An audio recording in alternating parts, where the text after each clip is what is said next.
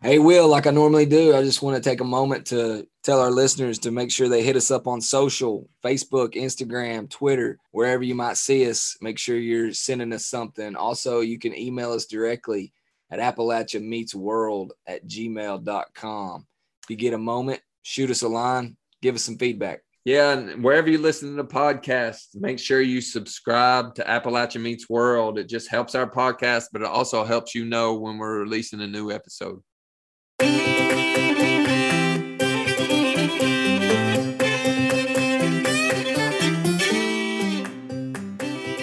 Given that the night sky is just as important potentially as the mountains are to your construction of your sense of that place, it then makes the preservation of the dark skies easier because it makes it something worth fighting for.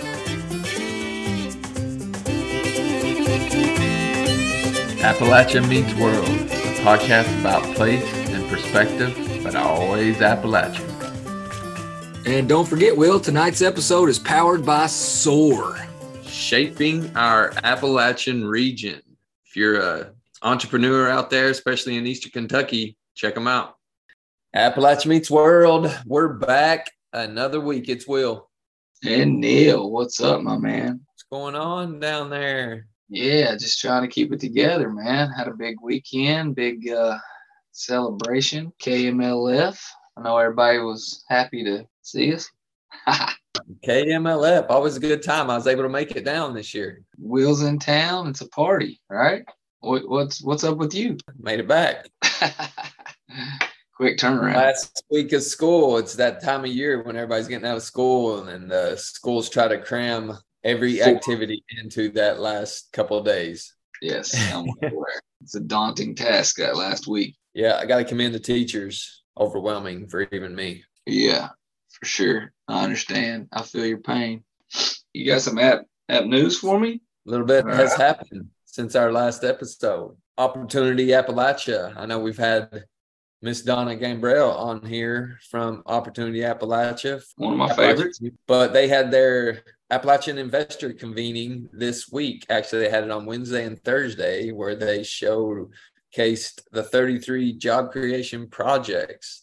Had a lot of background information, had a lot of good speakers. I'm sure they have it recorded if you want to check it out. We'll post it. A couple of reports came out this week. Reclaiming Appalachia Coalition report showing mine clean land can boost local communities. So the report's called National to Neighborhoods, Catalyzing Opportunity for Coal Impacted Communities, but really highlights a lot of the past work that has been done on those mine cleanup land and as well as future opportunities. So we'll post that report.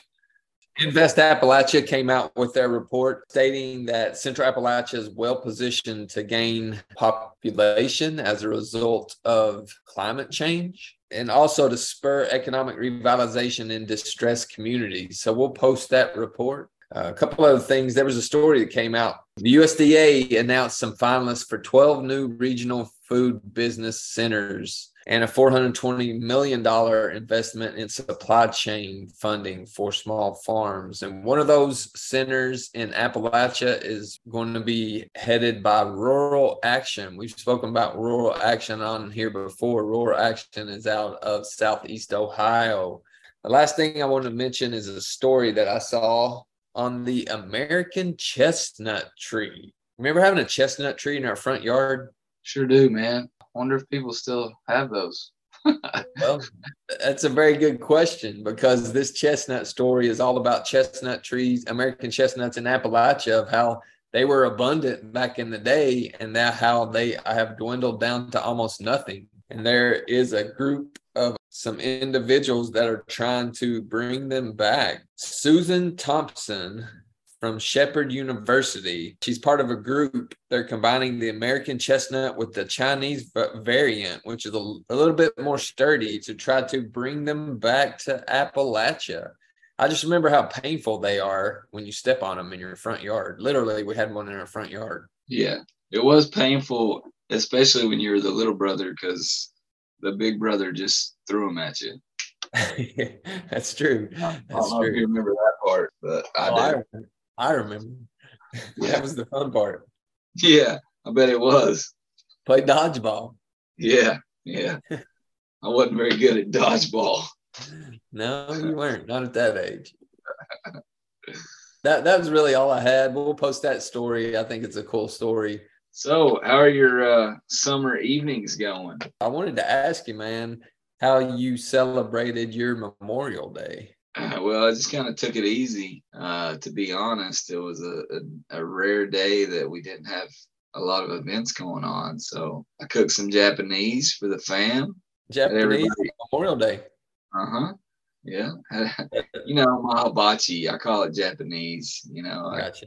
I'm quite the hibachi cook. So, you know, I had the fam over, except you. That's what we did. And then we just kind of hung out for a bit. Like a nice Memorial Day. You know, we always spend Memorial Day at the Kentucky Mountain Laurel Festival. It kind of blends into that actual Monday of Memorial Day of why we celebrate, to honor the fallen soldiers, which sometimes is forgotten about until that actual day. But yeah. I never really knew when it started. It started back in 1868 at the tail end of the Civil War, when John Logan of the Grand Army of the Republic declared the day to honor fallen Union soldiers. Back in the day, it used to be called Decoration Day. I don't know if you know that song by the Drive-By Truckers. That's what I think of when I hear Decoration Day. Yeah. In 1971, it was changed officially to Memorial Day. But for me, it's kind of like that start of summer. Yeah. I mean, it is, but at the same time, it is definitely a day that we stop and pause and remember those soldiers that have laid down their life so that we could have freedom. So yeah, definitely. I feel like Memorial Day is the start of summer to me, and cutting into a watermelon on a hot day. Those are two things that I symbolize with the start of summer. Maybe it's hibachi for you. I don't know. Yeah. I just like to just randomly go lay in my nice, fresh cut, thick grass and stare up at the stars in the brisk of summer. You don't get that everywhere, what some people refer to as dark skies. You know, with all the light pollution we have these days, some of those dark skies are disappearing. That's something you don't get, I guess. I mean, I still have quite a bit of beauty down here in Appalachia.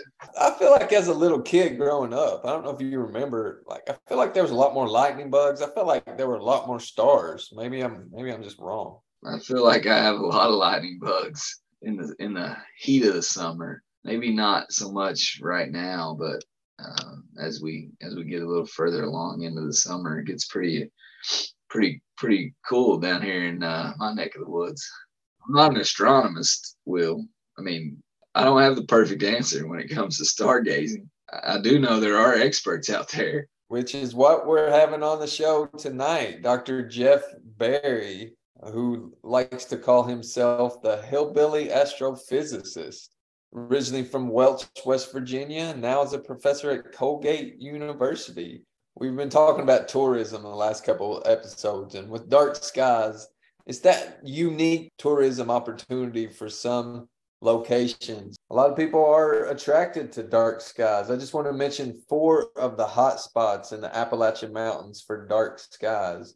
One we've talked about on here before, the Cherry Springs State Park in Pennsylvania is kind of the mecca for dark skies and stargazing. A couple of others, Pickett Pogue State Park and Natural Area in Jamestown, Tennessee, Blue Ridge Star Park and Observatory in Spruce Pine, North Carolina, and Staunton River State Park in Scottsburg, Virginia. Those are 4 of stargazing hotspots. So I say we just get Dr. Bary on here to talk about it a little more and talk about those dark skies and those unique tourism opportunities in Appalachia. Yeah, man, let's do it. It's Decoration Day. And I remind the Rolling Stone on his grave. What would he say? Keeping me down, boy, won't keep you away. It's Decoration Day, and I knew the hill boys would put him away, but my daddy wasn't afraid. He said we'd fight till the last Lawson's last living day. On the show today, we have Dr. Jeff Bary. Do you mind if I call you Jeff? No, please. I prefer it. He is a native of Welch, Virginia, West Virginia in McDowell County. He's a proud Appalachian and currently a Sweet Family Chair and Associate Professor of Physics at Colgate University. His work focuses on how planets and stars form and evolve. With his background and upbringing, he also teaches a course about the history of the labor movement and the fight for social and environmental justice in the southern coal fields of West Virginia. I also wanted to mention that he's a self-proclaimed or the hillbilly astrophysicist.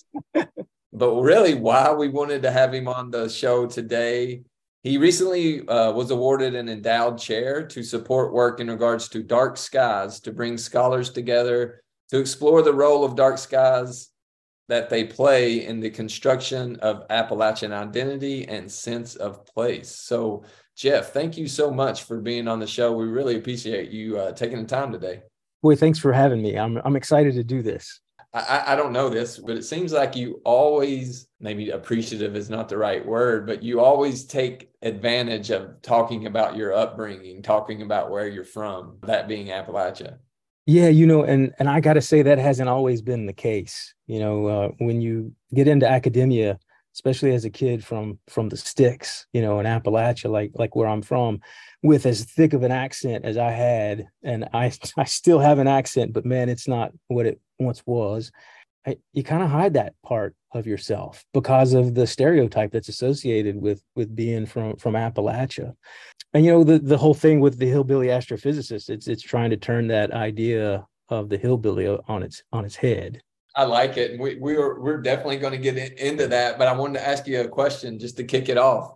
Question that we ask everybody, like Appalachians are big on history, big on tradition. Neil and I, our family, we're big on tradition as well. And one of the traditions we have appetizers at the holidays.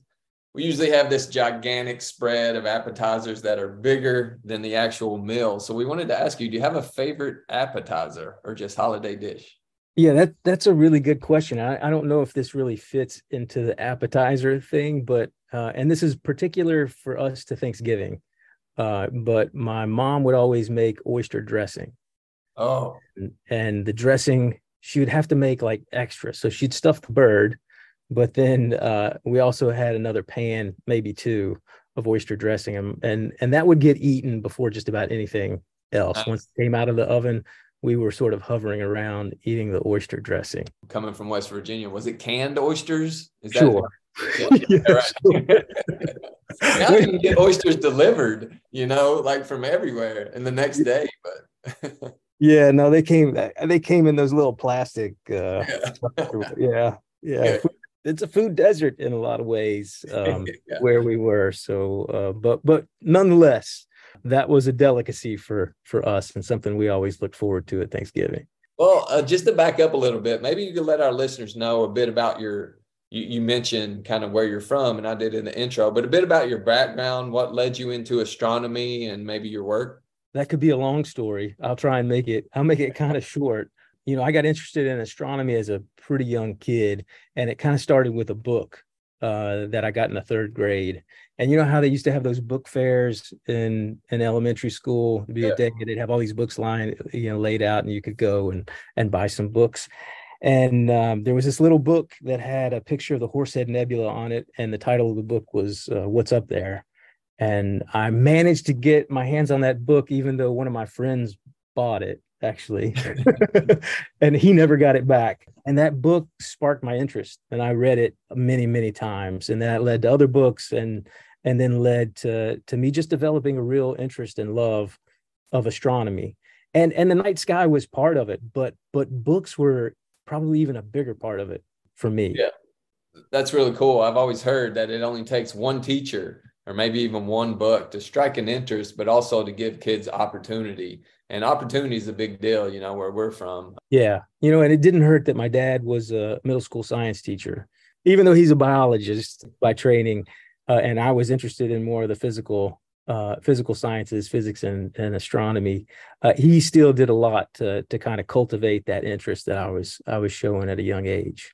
you know, luckily I was pretty good at math. Math kind of came somewhat naturally for me, although now I realize math is really hard when you get to really challenging problems and stuff.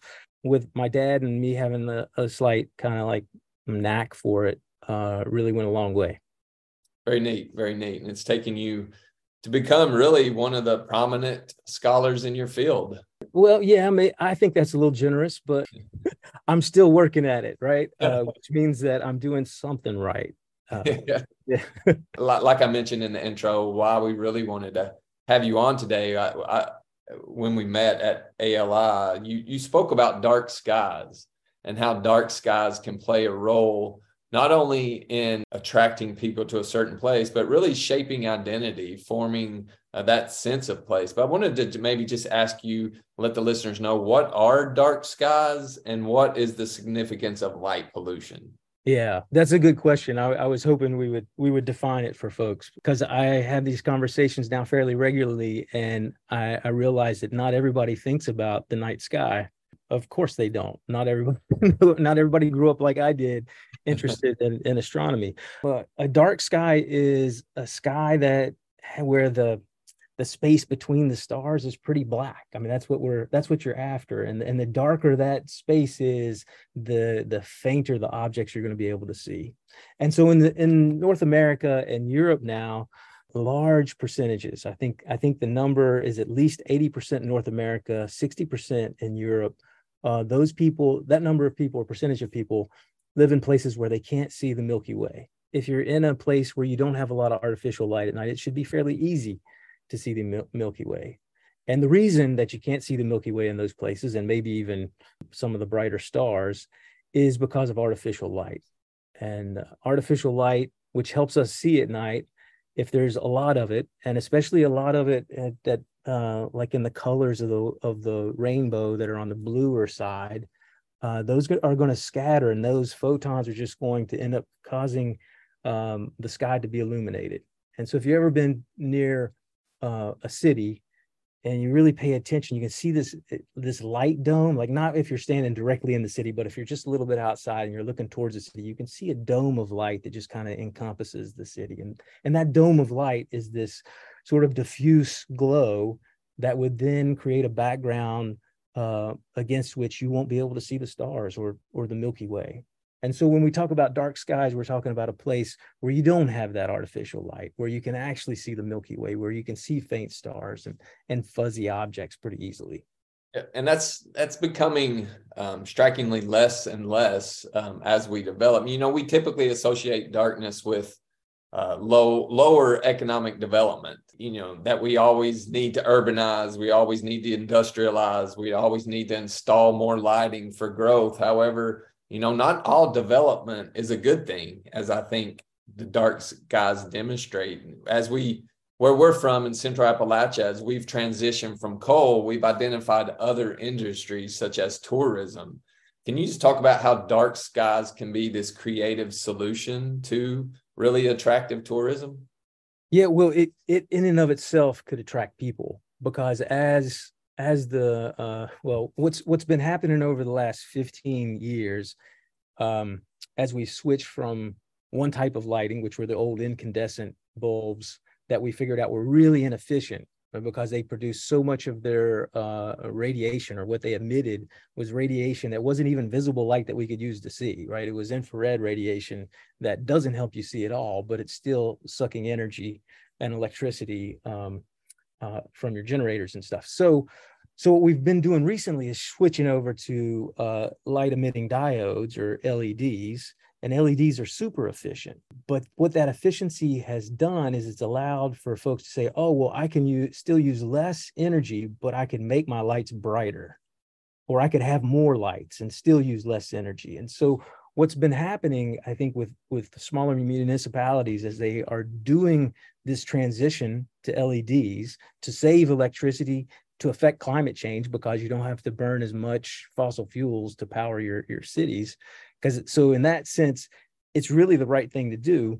They've been moving towards brighter lights or more lights. And so our towns are becoming more luminous, which is exacerbating the sky brightness problem. and is encroaching. So the places that may have used to have had fairly dark skies, those are now being illuminated because little towns are even starting to put out more and more light. So we're seeing light pollution become a problem even in what would have typically been thought of as rural areas. Yeah. I saw a quote that you had. You mentioned that dark skies have always been and continue to be a fundamental aspect of Appalachia, one as important to the local population as the hills, trees, rivers, coal seams, coal miners, and mountain music.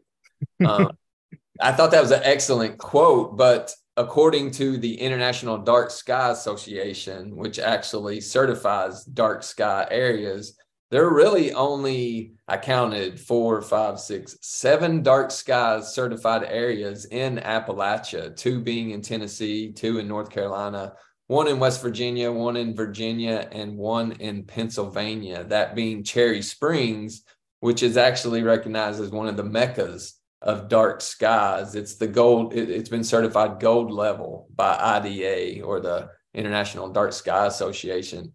Is that because a lot of places just didn't know that they could certify as a dark skies, that there are more dark skies than we know of, or that's really the only areas that you can really see the stars in the Milky Way? And no, so there's definitely more than that, right? It's a process to get the IDA to come in and give you that designation. And that takes a lot of organization from the people in the community to really achieve one of those designations. So that's not saying that those are the only places. Those are the only places that IDA has recognized. And part of that recognition requires the locality or municipality or whatever entity is that's going to be designated to put in a lighting ordinance that would then help preserve the skies. And in addition to that, they ask that they have some outreach programs and activities associated with the park or whatever is going to be designated.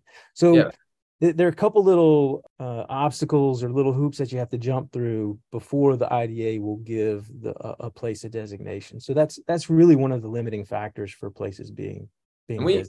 We had the PA Wilds on a previous episode, and that's where Cherry Springs is. And they talk about it being a marketing tool, really a destination for tourists to come see the dark skies there in Cherry Springs. Yeah. So the folks that really invited me down to Abingdon for the ALI Institute, Tim Ezell and Kat Wilt at UT Knoxville, they've been working with a group in Calhoun County, West Virginia, and Calhoun County Park has an exceptionally dark sky. The sky there is easy enough to achieve the International Dark Sky Association designation. It's just a matter of justifying it, taking measurements, which I've taken some and clearly illustrated to myself that the sky is dark enough.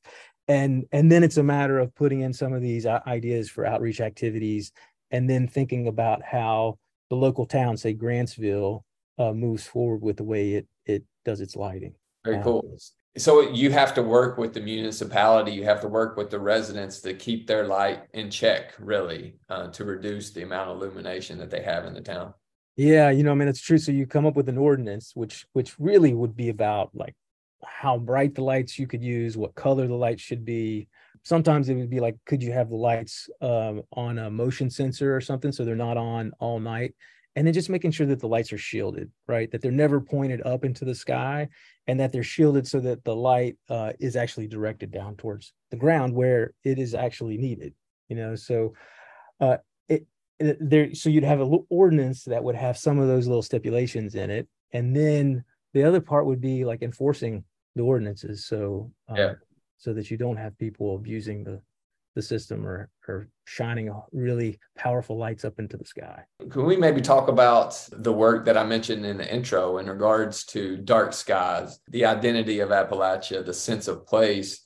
I've heard you talk about this disconnection from place when we are disconnected from the night sky. Can you maybe talk about that a little bit, how that came to be and what you're going to be doing with your work going forward? Yeah. So, I guess I started really thinking about this and maybe it initially comes from a personal experience, but it's also was my thinking about how do I convince people to want to protect the skies, right? To keep the skies dark, even even when you start putting up lights, why is it that when you do put up new lights that you should think about putting up lights that are responsible and protect the sky, even though they still light up, you know, whatever you need to have illuminated? I was thinking that it's easier to convince people to make slight little changes or to do sometimes what I'm trying to tell them is the right thing to do when they see their own investment in it, you know. And for me, if people start to identify themselves, if those in Appalachia, where we do have lots of dark sky sites, right? There's like Appalachia, like I showed you all that image that showed like this really dark spot in West Virginia, this really dark spot in Pennsylvania, and then you could go all the way up to Adirondack Park and see some dark skies.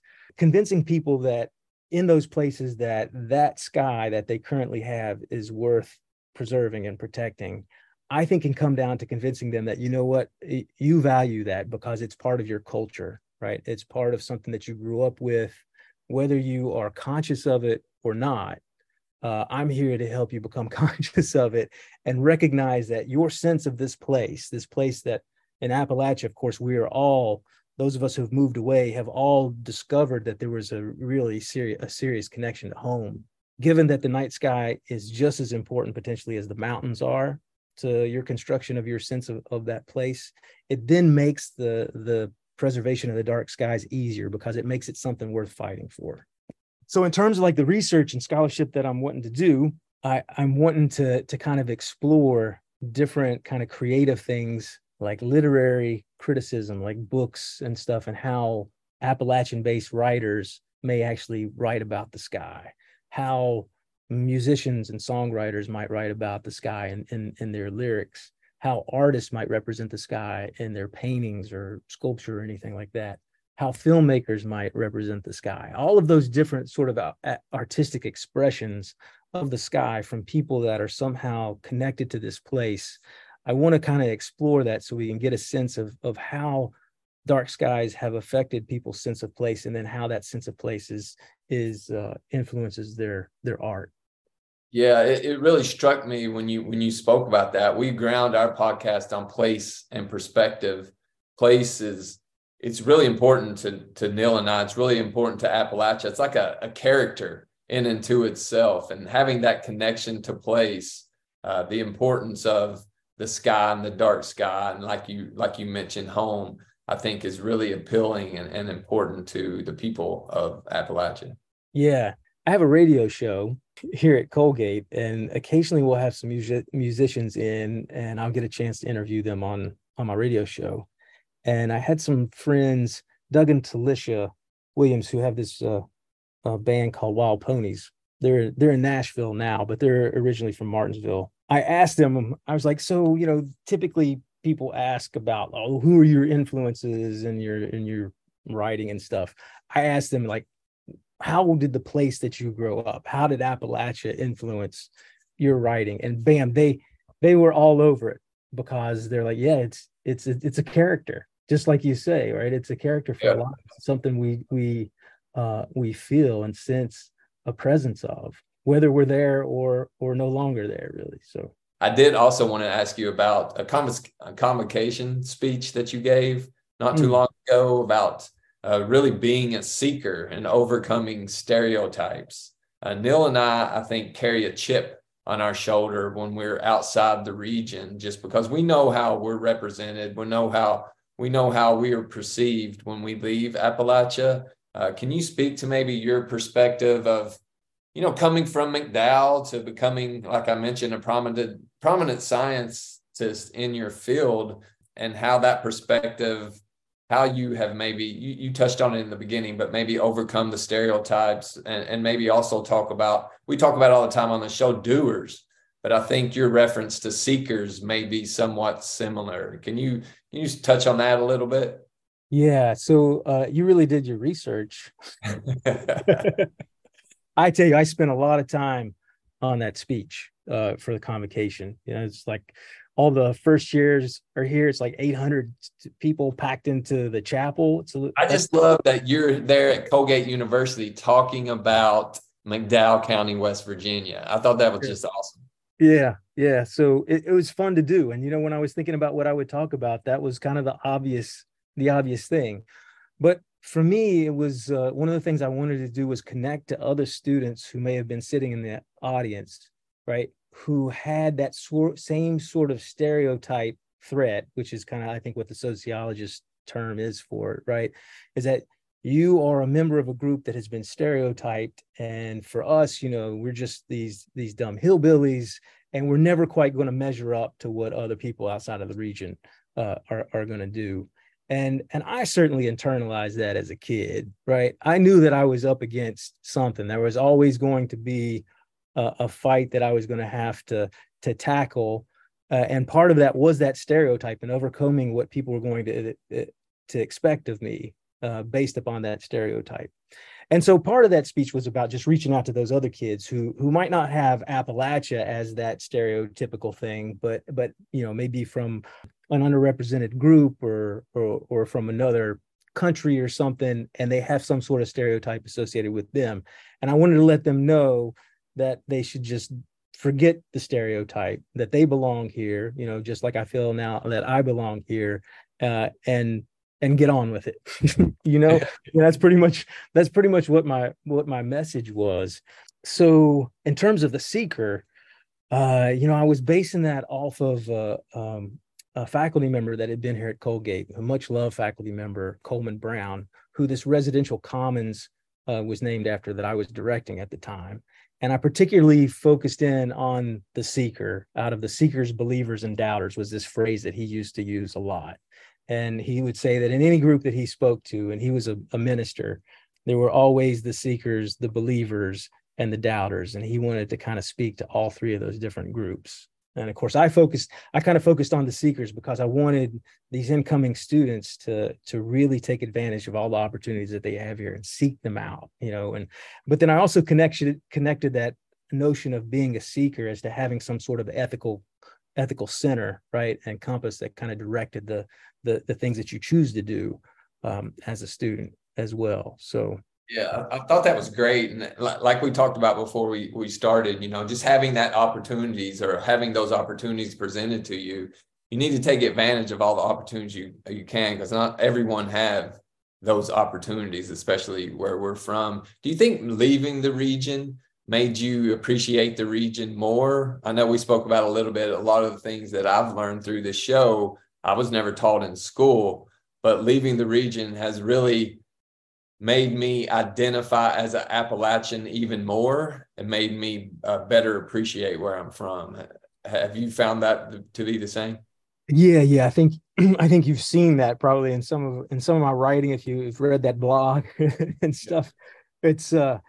It really has, and maybe even more so once I got into this position at Colgate, and had a chance to really reflect on my place in the world, and kind of got a little bit older and didn't have to focus. You know, I was able to let some of my other peripheral interests, hobbies and stuff kind of come to the fore, and not be so focused just on my astrophysical research. Right. And that's when I really started to maybe read more about the region. And then, you know, I was teaching this class about Galileo. This is one of the things that really sparked me back into getting involved in the Appalachian Studies Association, and then eventually wanting to teach a course about Appalachia. Was I was teaching this class about Galileo and the church. One of the Colgate alumni wrote a book called Days of Destruction, Days of Revolt. His name's Chris Hedges. He's a Pulitzer Prize winning journalist from the New York Times. And I got the book, and the third chapter, which was about one of the four sacrifice zones the book focuses on. Third chapter was based in Welch, West Virginia. Oh, wow. Yeah. So I was like, well, shoot, we need to have Chris come to campus. And I was like, well, you know, the labor movement and like the environmental justice movement that was happening in Appalachia was like individuals, or at least small groups of people, who were standing up against a very powerful industry or a very powerful organization. And I was comparing that to say Galileo, who was this individual at the time who was standing up against a really powerful entity in the Catholic Church at the time. And so I made this little parallel, and I brought Chris to campus, and he spoke with my class and gave like a public lecture. And over dinner with him and a bunch of my colleagues one night, we were having this conversation about Appalachia. I started pursuing things and ended up having a whole series of talks and things about Appalachia like the following year. And then I started attending the Appalachian Studies Association meeting. I met Tim and Kat, who were doing the dark sky preservation work in Calhoun County, and was like, Kat, can I get involved with you all? And then 5 or 6 years later in 2021, I taught this Appalachian course for the first time. That is so great. The Appalachian diaspora is so rich. There's so many people out there that we don't know about. And I love how you're spreading the Appalachian gospel, how you're being this evangelist for Appalachia, even at Colgate. That's why part of why we have this podcast. People need to understand from Appalachian's point of view all about Appalachia. You know what I mean? Yeah. And so the thing that I try not to do, but it's really easy to do, is to romanticize the region. I have this romantic kind of take on it. There are challenges. Yeah, right. I want to make sure that people see how special the place is, and then also how not so different it is, right? Because it's portrayed as this like backwards place. But what I've learned so much by doing this, and if I really don't fall into this whole sort of romanticization of the place, what we really learn is that Appalachia's not that much different than anywhere else, even though the representation of it makes you think like it's really so different than everywhere else. It's not. The people there are just as capable as people from anywhere else of doing just about anything they want to do. Yeah, if we've said it once, we've said it a million times on this show. Really, why we named it Appalachia Meets World, we wanted to get outside of Appalachia into other regions. And what we've learned is that other regions have far more similarities with Appalachia than they do differences. Like, we are much more similar than we are different. Yeah, and yet I think we're pretty special. When I go home, and especially when I was heading back into McDowell County, I would drive all the way down I-81, and then I would cut across on 64 out of Lexington, Virginia. And I tell you, I would hit the mountains, and I just kind of choke up when you see the mountains just kind of rising up into the sky. It's just one of those things that I could not explain, and it just kind of came out of nowhere. Yeah. But I had that experience, and I was like, yeah, those are my mountains. And they were so different than the whole terrain that I'd been driving for 7 hours to get to them. Even those mountains, like if we're getting back to dark skies, not only with tourism, but it plays an important role in regards to conservation and in regards to protecting the ecosystem of Appalachia.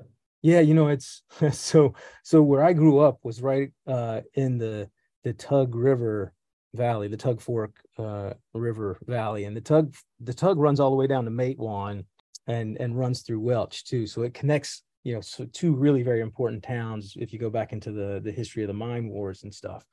But the special thing about that valley is it is so deep that the mountains are just on top of each other. And so when I would look up at night and look at the sky, I did not really see very much sky, right? It was just like this narrow little sliver of sky.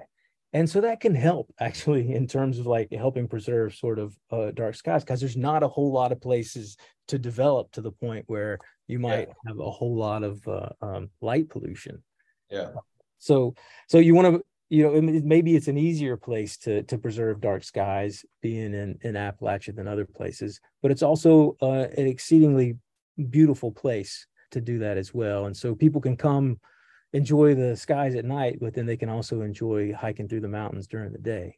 You mentioned your radio show, which I failed to mention in the intro, but it's called From the Skies to the Stars, which is a weekly radio show that you host featuring Americana, folk, bluegrass, old-time music. Did where you grew up, Appalachia, shape your musical interest?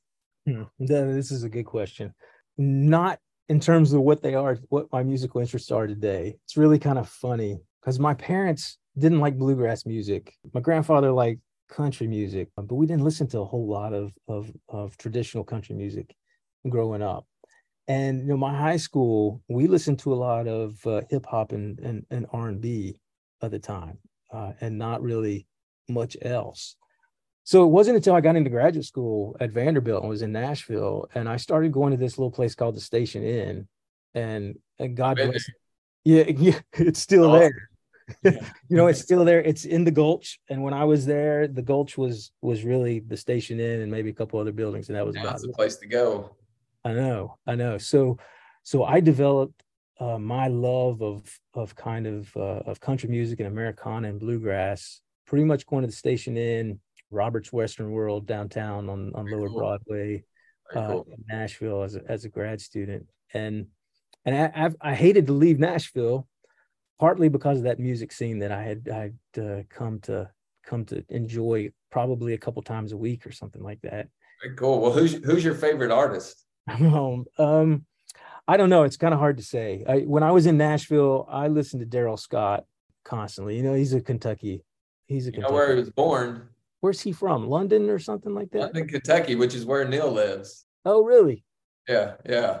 So speaking of Darrell Scott, then, if he's one of your favorite artists, what is your favorite version of You'll Never Leave Harlan Alive? Is it Darrell Scott? Is it Patti Loveless, Brad Paisley, Kathy Mattea? I don't know if you recently saw Patti Loveless and Chris Stapleton. They brought the house down at the CMA. Oh, that's right. Yeah, I did see that. Well, because Darrell was on stage with them. Yeah, playing the banjo, I think. Yeah. You know, it doesn't get any better than Darrell Scott. Yeah, the original is always the best, right? The original is clearly the best. Well, I tell you, so another person that I really am fond of these days is, I'll tell you two, so I can get a little bit of diversity of folks. Tyler Childers blows me away. You know, his vocals and his songwriting and stuff absolutely blows me away. And then in East Tennessee, Amythyst Kiah. I don't know if you've come across Amythyst Kiah yet. No, I don't. Man, we've had her up here to school a couple times now, and she's incredible. She was part of Our Native Daughters with Rhiannon Giddens. Carolina Chocolate Drops. Yeah. And Rhiannon Giddens, I think, is one of the most talented human beings walking the planet at the moment. Yeah, she's awesome. She can do everything. So Amythyst kind of got some visibility from that. And now Amythyst, I think she's been touring and has been opening for Jason Isbell and folks. Cool. So if you haven't come across her, she's something. Two questions that we ask everyone. One of those questions being, what's the first thing you think of when I say the word Appalachia? I think about those mountains and the people, the community of people that I grew up in. That's a really important part of Appalachia. You get in these little small communities and it's pretty tight knit. People not only know each other, they do things for each other. It's a community that I haven't really experienced anywhere else. Yeah, I've said that before too. And it's always nice to hear people's perspective. You know, we ask that question of people that are from Appalachia or not from Appalachia. Everyone has their own perspective of, you know, what they think of when they hear the word. But yeah, I've lived in a lot of places, and I've never really found that community that I had when I was living in Appalachia. But the other question that we ask everyone, like I mentioned before, place and perspective is really important to us.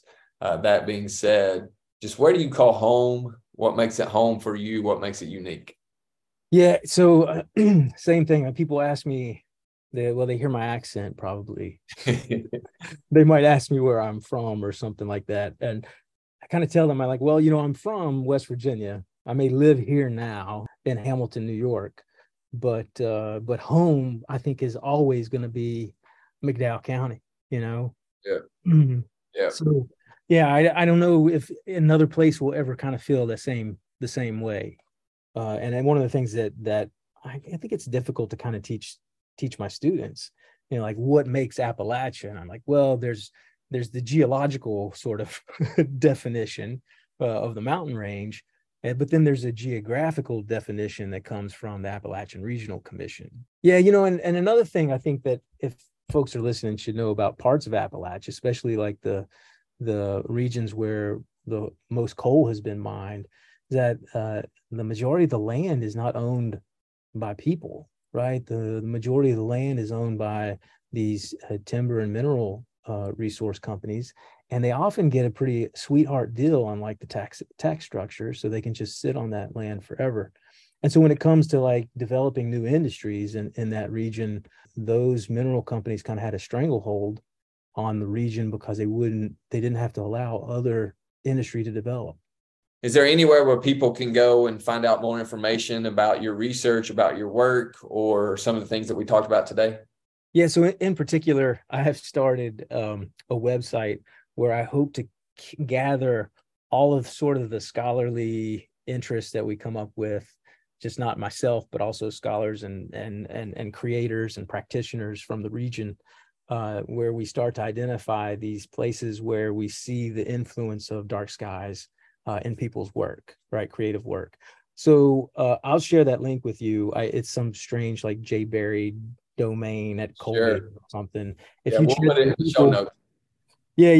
that with people so they can kind of track our progress, we're hoping to have a symposium here at Colgate in the spring of next year and invite scholars and musicians and filmmakers and folks with an interest in this up here to kind of share their work with one another. And we'll document that with the website. And I hope, my goal with that is that we'll produce an edited volume that's a multimedia edited volume that will have some of the music and maybe photography and artwork and stuff, in addition to having scholarly papers presented on the stuff. Very cool. We'll definitely share that and people can check it out. Dr. Bary or Jeff, I wanted to thank you again for being on the show. Thank you for the time. Thank you for the work that you're doing, not only as an astrophysicist, as an astronomer, but also as an Appalachian evangelist at Colgate and beyond. So thank you. Well, thanks for having me on. I really enjoy your all's podcast, and I appreciate the opportunity to get on here and proselytize not only about Appalachia, but also the importance of keeping the skies dark. You know, even in the face of potential progress, right?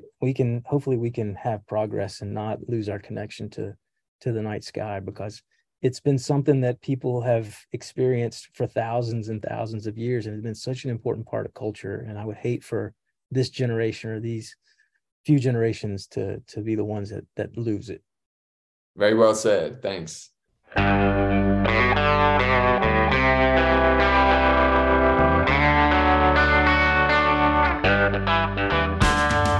What a fascinating episode with Dr. Bary. You can hear his passion for Appalachia, obviously.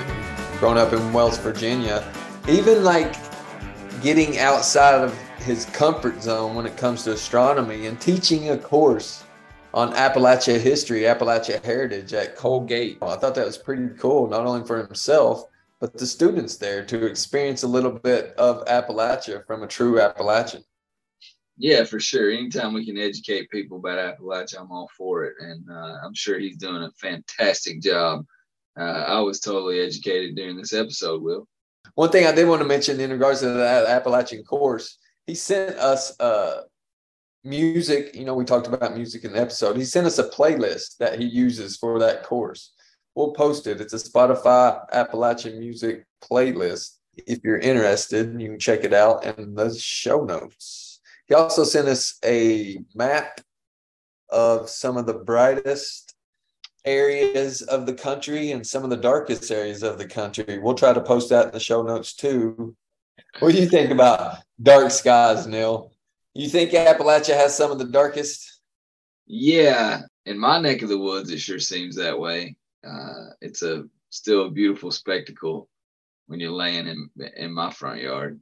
I just want to thank Dr. Bary for being on the show again, Will. Really appreciate his time and all of his knowledge on this episode. Moving forward into the next segment of our show, do you have an App Biz of the Week for me? App Biz of the Week.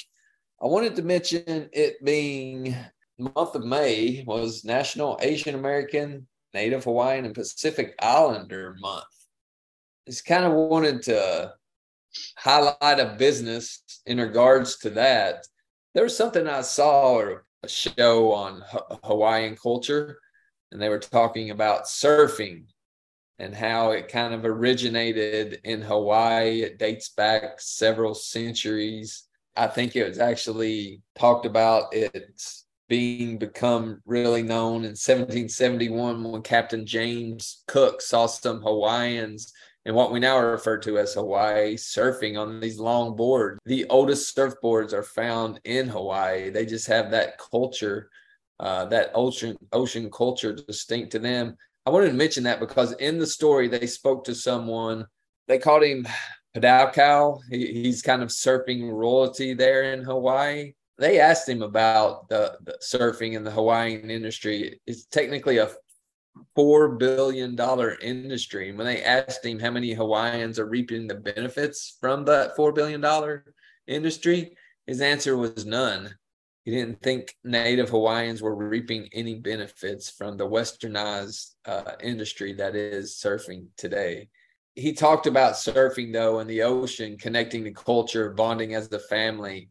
It's what they know. They referred to it as home. It just made me think about the extractive economy in Central Appalachia and how a lot of Appalachians haven't reaped the benefits of a lot of the economies that have been taking out. It just showed the similarities in some of our cultures, some of our identities.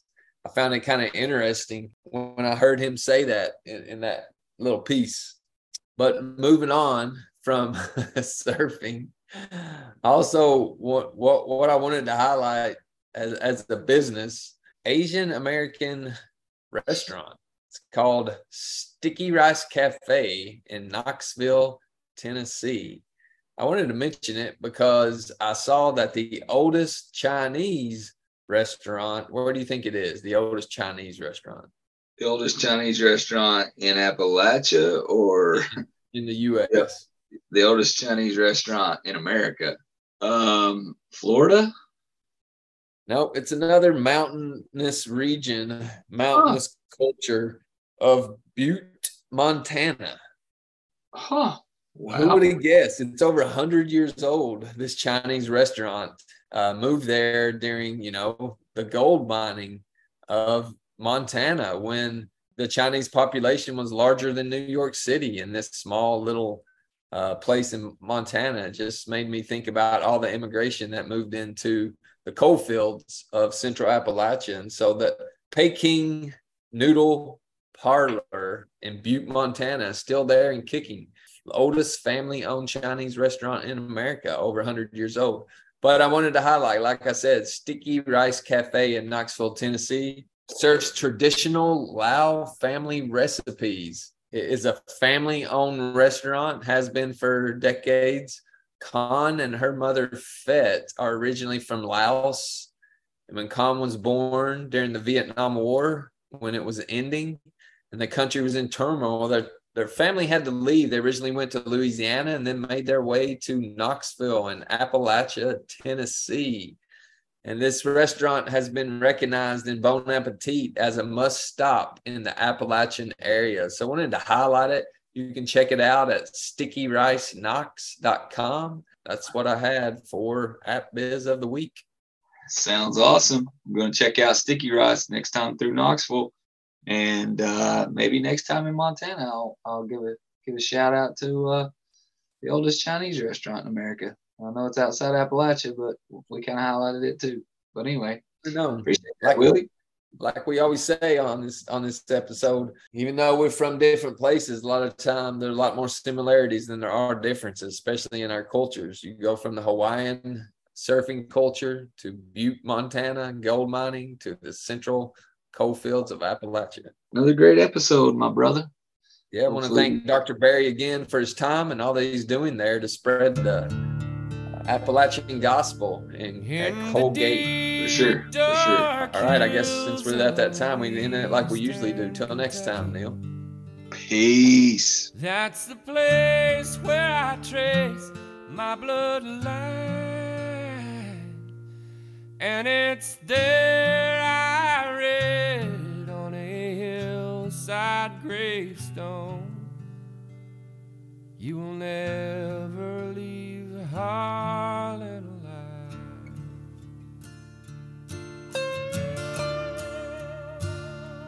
Well, my granddad's dad walked down Caterans Mountain, and he asked Tilly Hilton to be his bride.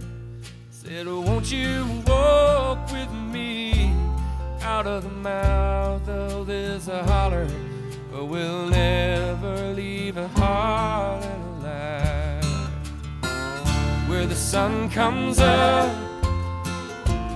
about 10 in the morning and the sun goes down about 3 in the day, and you fill your cup with whatever bitter brew you're drinking. You spend your life just thinking of how to get away.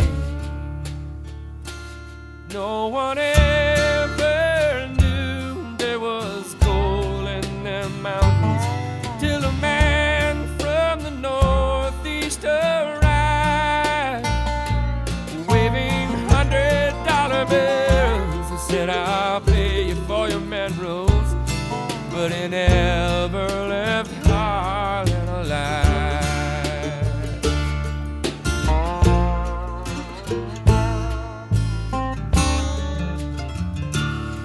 Well, Granny, she sold out cheap, and they moved out west of Pineville to a farm where big Richland River winds.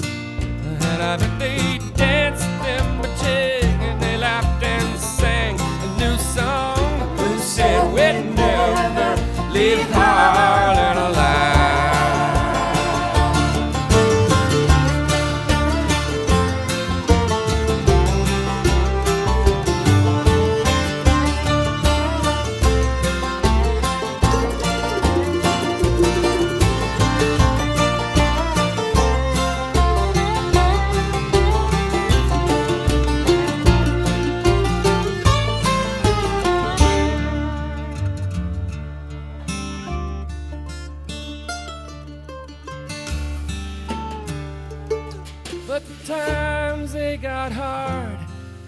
Tobacco wasn't selling, and old Granddad knew what he'd do to survive. Well, he went and dug for Harlan coal and sent the money back to Granny, but he never left Harlan alive. Where the sun comes up about 10 in the morning and the sun goes down about 3 in the day, and you fill your cup with whatever bitter brew you're drinking, and you spend your life just thinking of how to get away. And the sun comes up about 10 in the morning and the sun goes down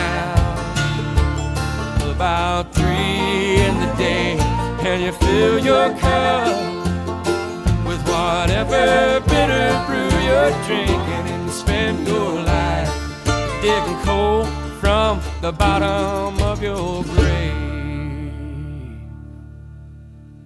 In the deep dark hills of eastern Kentucky, that's the place where I trace my bloodline, and it's there I read on a hillside gravestone, "You will never leave Harlan."